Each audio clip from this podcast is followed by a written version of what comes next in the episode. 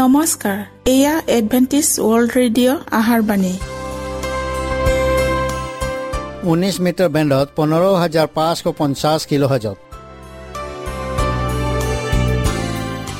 Adventist world radio যোগে অসমীয়া ভাষাত প্ৰচাৰিত আহাৰবাণী প্ৰত্যেক বুধবাৰ আৰু দেওবাৰ সন্ধিয়া সাত বজাত আহাৰবাণী শুনাৰ পিছত আপোনালোকৰ কিবা মন্তব্য আৰু প্ৰশ্ন থাকিলে আমালৈ এই ঠিকনাত লিখক। আমাৰ ঠিকনাটি হৈছে Adventist World Radio' Seven Day Adventist মণ্ডলী অসম শাখা লতাকাটা বশিষ্ট গুৱাহাটী সাত আঠ এক শূন্য দুই ন।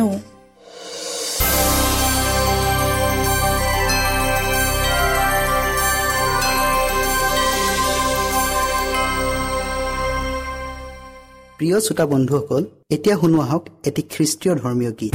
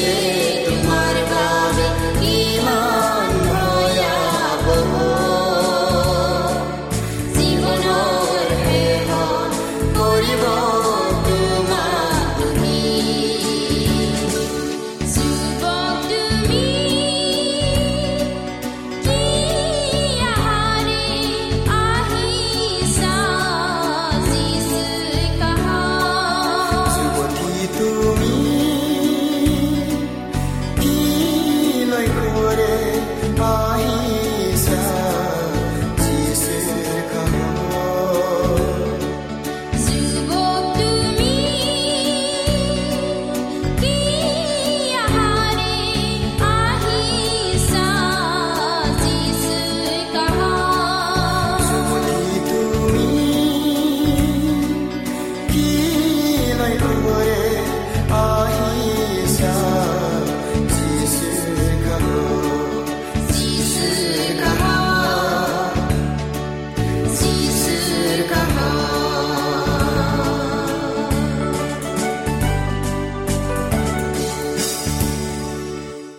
প্ৰিয় শ্ৰোতা বন্ধুসকল আহক আমি খন্তেক সময় বাইবেল অধ্যয়ন কৰোঁ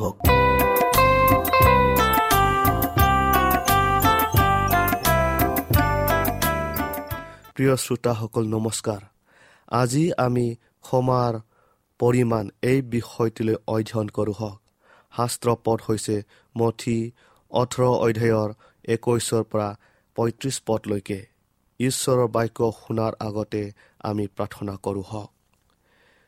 স্বৰ্গত থকা জীৱনময় গৰাকী ঈশ্বৰজী হোৱা। ধন্যবাদ প্ৰভু তোমাৰ আশীৰ্বাদ আৰু অনুগ্ৰহৰ বাবে। প্ৰভু আমি আজি বিশেষ বিষয় ক্ষমাৰ পৰিমাণ এই বিষয়টিলৈ অধ্যয়ন কৰিবলৈ আগবঢ়াইছোঁ। তুমি আমাক জ্ঞান আৰু বুদ্ধি দিয়া। প্ৰত্যেক শ্ৰোতাৰ লগত তুমি পবিত্ৰ আত্মাৰ যোগেদি থাকা। যীশুৰ নামত খুজিলোঁ। আমেন। পিতৰে কৃষ্টৰ ওচৰলৈ আহি প্ৰশ্ন এটা সুধিলে হে প্ৰভু মোৰ ভাইয়ে যদি মোৰ অহিতে পাপ কৰি থাকে তেন্তে মই তাক কিমানবাৰ ক্ষমা কৰিম? সাতবাৰলৈকে ক্ষমা কৰিমনে? ধৰ্মগুৰুবিলাকে তিনিবাৰ কৰা অপৰাধৰ বাবে ক্ষমা প্ৰয়োগৰ সীমিত ব্যৱস্থা কৰিছিল। কিন্তু পিতৰে কৃষ্টৰ শিক্ষাৰ সৈতে জড়িত হোৱাত ভাবি চিন্তি পূৰ্ণতাৰ তাৎপৰ্যা থকা সাত সংখ্যালৈ বৃদ্ধি কৰিলে। যীশুৱে পিতৰক ক'লে মই তোমাক সাতবাৰ বুলি নকওঁ কিন্তু সত্তৰ গুণ সাতবাৰলৈকে ক্ষমা কৰিবা। অৰ্থাৎ কৰিয়েই থাকা ভাগৰি নপৰিবা। ইয়াৰ পাছত তেওঁৰ ক্ষমাৰ প্ৰকৃত ভিত্তি আৰু ক্ষমাহীন হৃদয় পোষণ কৰা পৰিণাম কি তাক দেখুৱালে। তেওঁ দৃষ্টান্তৰ যোগেদি কোনো এজন ৰজাৰ দেশৰ শাসন ভাৰপ্ৰাপ্ত ৰাজবিষয়া এজনৰ বিষয়ে কৈছে। এই ৰাজবিষয়াবিলাকে যথেষ্ট পৰিমাণে ৰাজ্যৰ ৰাজকৰ সংগ্ৰহ কৰিছিল। এবাৰ ৰজায়ে বিষয়াজনৰ তত্বাৱধানত থকা ধনৰ হিচাপ কৰোঁতে বিপুল পৰিমাণৰ ধন অৰ্থাৎ দহ হাজাৰ গাগৰি। এই গাগৰিত প্ৰায় পাঁচ হাজাৰ থকা এজন দাসৰ পৰা কম পোৱাত সেই সময়ৰ প্ৰচলিত ৰীতি অনুসৰি তাৰ যি আছে সেই সকলো বেছি ঋণ পৰিশোধ কৰিবৰ আদেশ দিলে। তাতে দাজনে ভীতি বিহল হৈ ৰজাৰ চৰণত পৰি কাকুতি মিনতি কৰি ক'লে মোলৈ দয়া কৰক মই আপোনাৰ সকলো ঋণ পৰিশোধ কৰিম। তেতিয়া গৰাকীয়ে সেই দাসক কাটৰোক্তি শুনি দয়া কৰি তাক মুকলি কৰি দি সকলো ঋণ ক্ষমা কৰিলে। তেতিয়া সেই দা ওলাই গৈ তাৰ সহ দা এজনক লগ পালে। সেই দাজনে প্ৰথমজন দাসক এশ দিনাৰী পৰিশোধ কৰিব লগা আছিল। সি তাৰ সেই সহদাসজনৰ ডিঙি চেপি ক'লে তোৰ দিবলগীয়াখিনি দে। সেই সহদাসজনে তাৰ ভৰিত পৰি কাউ কৰি ক'লে অলপ ধৈৰ্য ধৰক মই আপোনাক পৰিশোধ কৰিম। কিন্তু সি তাৰ কথা নুশুনি দিবলগীয়াখিনি পৰিশোধ নকৰা মানুহলৈকে তাক বন্দীশালত সুমুৱাই ৰাখিলে। আন সহ দাবিলাকে এই ঘটনা দেখি অতিশয় দুখ পাই ৰজাক সকলো কথা জনালেগৈ। তেতিয়া ৰজাই সেই দাসক মতাই আনি ক'লে হেৰ দুষ্ট দাহ তই মোক কাকতি কৰোঁতে মই তোৰ সকলো ধাৰ ক্ষমা কৰিলোঁ। মই তোক যিদৰে দয়া কৰিছিলোঁ তয়ো তোৰ সহদাসক এইদৰে দয়া কৰা উচিত নাছিলনে? তেতিয়া ৰজাৰ বৰ খং উঠিলত তেওঁ তাক আটাইখিনি পৰিশোধ নকৰা মানুহলৈকে বন্দীশালত যাতনাকাৰীবিলাকৰ হাতত সোধাই দিলে। প্ৰিয় শ্ৰোতাসকল এই দৃষ্টান্তত ঘটনাৰ সবিশেষ বিৱৰণ দাঙি ধৰিছে যিটো আত্মিক বিষয়ৰ কাৰণে শুভসু ছবি। এনে গুৰুত্বপূৰ্ণ বিষয় এটা আনৰ পৰা অজ্ঞাতে ৰাখিব নালাগে। দৰাচলতে যি মহাসত্য ব্যাখ্যা কৰি দেখুৱাইছে ইয়াৰ প্ৰতি আমাৰ মনোযোগ দিয়া উচিত। ৰজাই ক্ষমা মঞ্জুৰ কৰা মানে আমাৰ আটাই পাপৰ পৰা ঐশ্বৰিক ক্ষমা পোৱাক বুজায়। ৰজাজনৰ দ্বাৰাই কৃষ্টক দেখুওৱা হৈছে। যিজনে দয়াৰ পৰ্ব হৈ তেওঁৰ দাসৰ সকলো ধাৰ ক্ষমা কৰিলে। আজ্ঞা ভংগকাৰী হৈ মানুহ শাস্তিৰ বিধানৰ তলতীয়া হোৱাত নিজকে উদ্ধাৰ কৰিব নোৱাৰা হেতুকে কৃষ্টই মানৱ ৰূপত ঐশ্বৰিক বস্ত্ৰ পৰিধান কৰি এইখন ধৰালৈ আহি অধাৰ্মিকবিলাকৰ নিমিত্তে নিজ প্ৰাণ আহুতি দিলে।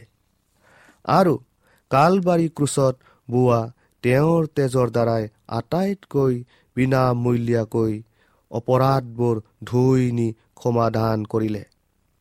কিয়নো যি হোৱাৰ লগত দয়া আছে আৰু তেওঁৰ লগত প্ৰচুৰ মুক্তি আছে এই চৰ্তত আমি আমাৰ সহ অপৰাধীবিলাকৰ প্ৰতি দয়া প্ৰদৰ্শন কৰিব লাগে। ঈশ্বৰে যদি আমাক এনেদৰে প্ৰেম কৰিলে তেন্তে আমিও পৰস্পৰে প্ৰেম কৰা উচিত। কৃষ্টই কৈছে বিনামূল্যে দিবা। মঠি দহ অধ্যায়ৰ আঠ পদত। দৃষ্টান্ত কোৱাৰ দৰে যেতিয়া ধৰুৱাজনে মোলৈ দয়া কৰক মই আপোনাৰ সকলো দিন পৰিশোধ কৰিম এই বুলি প্ৰতিজ্ঞা কৰি অপেক্ষা কৰিবলৈ অনুৰোধ কৰাত শাস্তিৰ আদেশৰ ৰদ হ'ল। অৰ্থাৎ সকলো ধাৰ মৰা হৈ গ'ল।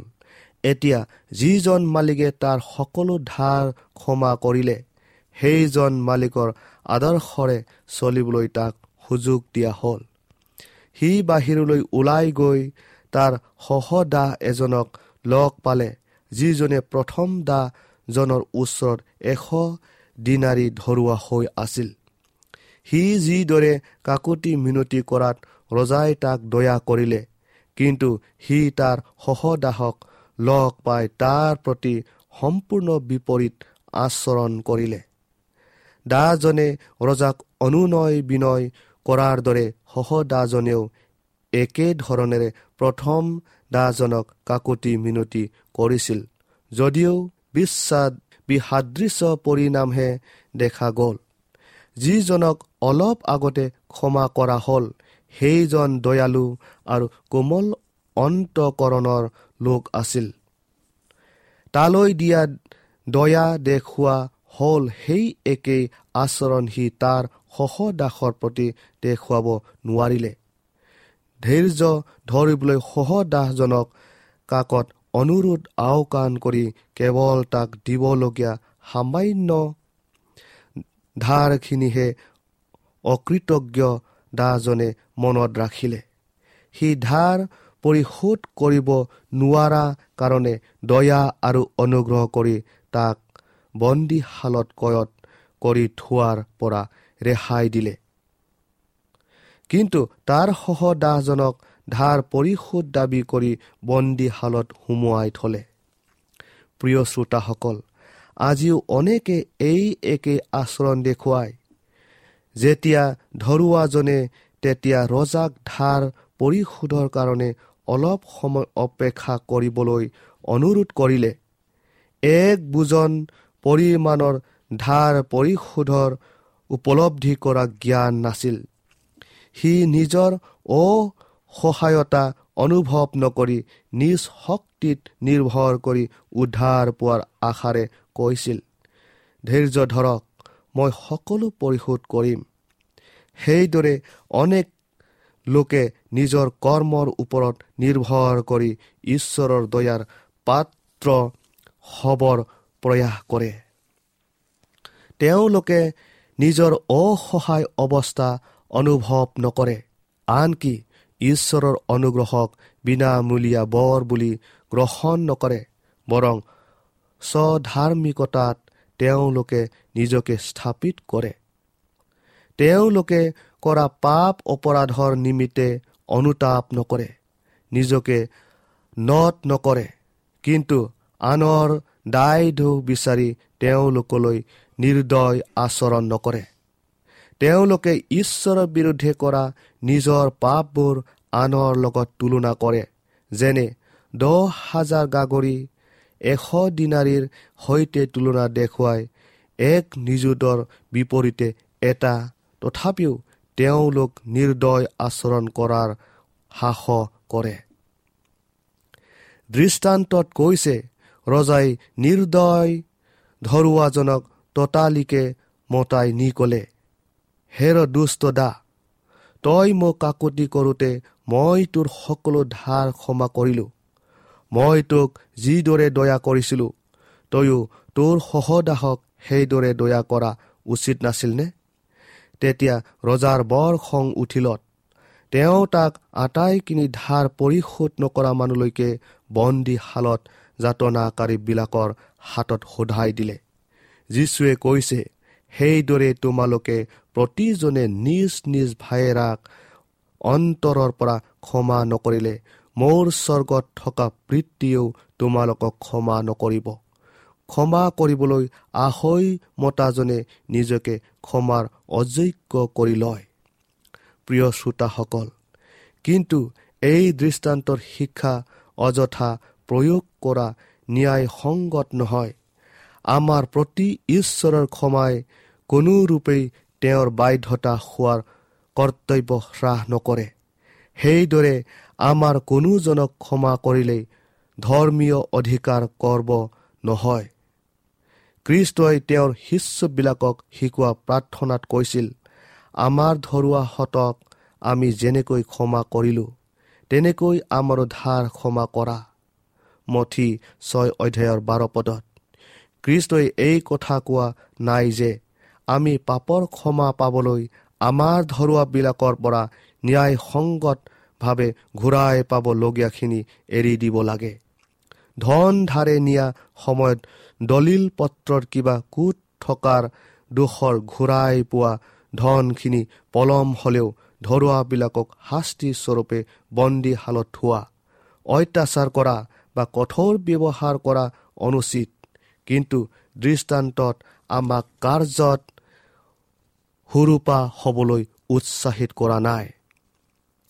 ঈশ্বৰৰ বাক্যত উল্লেখ আছে যিজনে কাম নকৰে তেওঁ আহাৰো নকৰক। ঈশ্বৰে ইয়াকো কোৱা নাই কঠোৰ পৰিশ্ৰমী মানুহে আন এলেহুৱা মানুহৰ ভৰণ পোষণ কৰক। অনেকৰ অযথা সময় নষ্ট কৰ্ম উদ্যমহীনতাই দৰিদ্ৰ আৰু অভাৱগ্ৰস্ত হোৱাৰ পথ প্ৰশস্ত কৰি দিয়ে। যিবিলাকে এনে বদ অভ্যাসত আসক্ত হৈ আছে তেওঁলোকে উচিত সময়ত এই দু ক্ৰুটিবোৰ সংশোধন নকৰিলে তেওঁলোকলৈ যিবোৰ সৎকৰ্ম কৰা হ'ব সেয়া পতা বস্তাত ধন সংগ্ৰহ কৰাৰ দৰে হয়। ইয়াৰ উপৰি অৱশ্যভাৱী দৰিদ্ৰতাৰ প্ৰতি লক্ষ্য ৰাখি তেনেকুৱা দুৰ্ভগীয়াবিলাকক মৰম দয়া দেখুৱাব লাগে। আমি যি পৰিস্থিতিত থাকি আনৰ পৰা যেনে ব্যৱহাৰ পাব খোজে ঠিক তেনেকৈ আমিও আনৰ প্ৰতি ব্যৱহাৰ কৰা উচিত। প্ৰিয় শ্ৰোতাসকল পবিত্ৰ আত্মাই পাচনি পৌলৰ যোগেদি আমাক উৎসাহিত কৰি কৈছে এতেকে কৃষ্টৰ সৈতে সংযুক্ত হোৱা তোমালোকৰ জীৱনে তোমালোকক বলৱন্ত কৰিছে। আৰু তেওঁৰ প্ৰেমে তোমালোকক সান্তনা দিছে। আত্মাৰে সৈতে তোমালোকৰ সহভাগিতা হৈছে আৰু পৰস্পৰৰ প্ৰতি তোমালোকৰ প্ৰেম আৰু সহানুভূতি বাঢ়িছে। সেইকাৰণে মই তোমালোকক এই মিনতি কৰোঁ।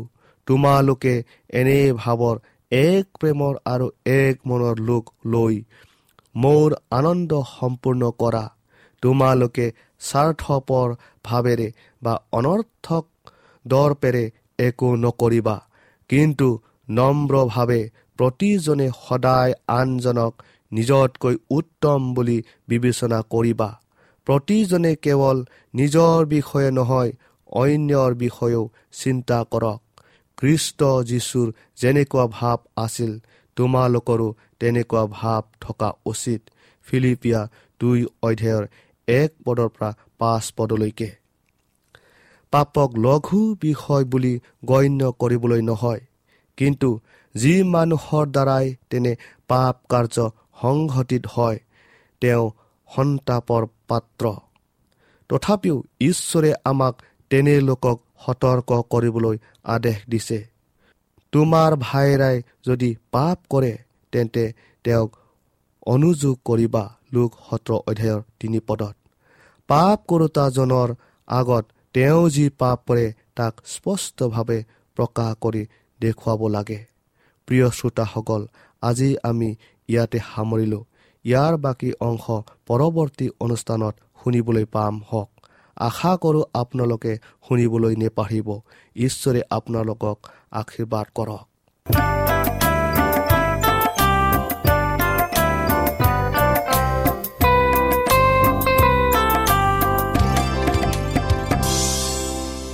ইমানপুৰে আমি বাইবেল অধ্যয়ন কৰিলো। এতিয়া আকৌ শুনো আহক এটি খ্ৰীষ্টীয় ধৰ্মীয় গীত।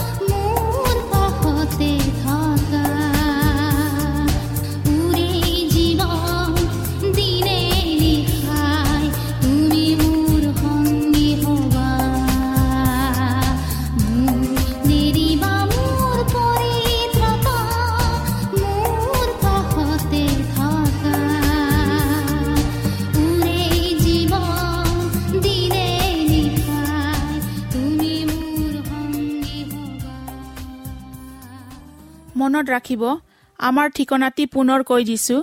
Adventist World Radio' Assam region of Seven Day Adventist Voice of Hope Latakata Basistha Guwahati seven eight one zero' two nine প্ৰিয় শ্ৰোতা বন্ধুসকল এডভেণ্টিজ ৱৰ্ল্ড ৰেডিঅ' যোগে আহাৰবাণী প্ৰচাৰত আপোনালোকক পুনৰ লগ পোৱাৰ আহাৰে আজিলৈ সামৰিলোঁ। ধন্যবাদ।